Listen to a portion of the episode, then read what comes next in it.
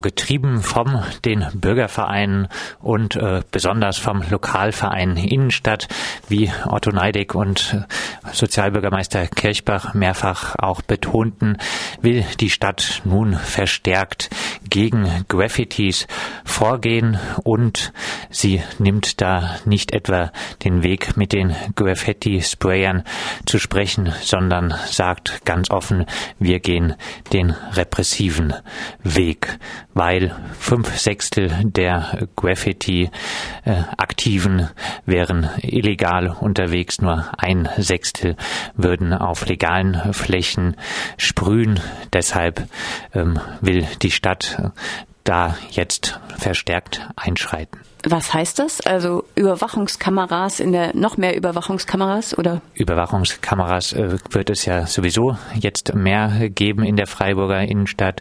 Das Bermuda-Dreieck wird zum Beispiel zukünftig verstärkt überwacht.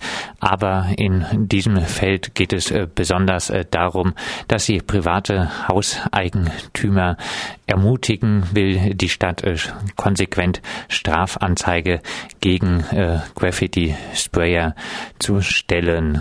Und äh, diese Hauseigentümer erhalten dann die Zusage, nach einer frisch gestrichenen Wand äh, nach diesem Zeitpunkt übernimmt äh, die Stadt zweimal die Kosten für Neustreichen, falls wieder Graffitis angebracht werden. Aber um äh, dieses Neustreichen in Anspruch nehmen zu dürfen, muss eben Strafanzeige gestellt werden.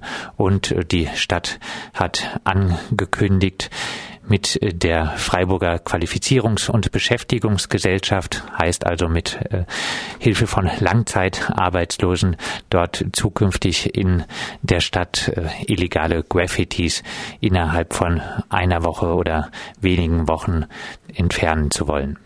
Aha, also das Haus wird neu gestrichen, aber nur, wenn vorher Strafanzeige gestellt wird. Ganz genau.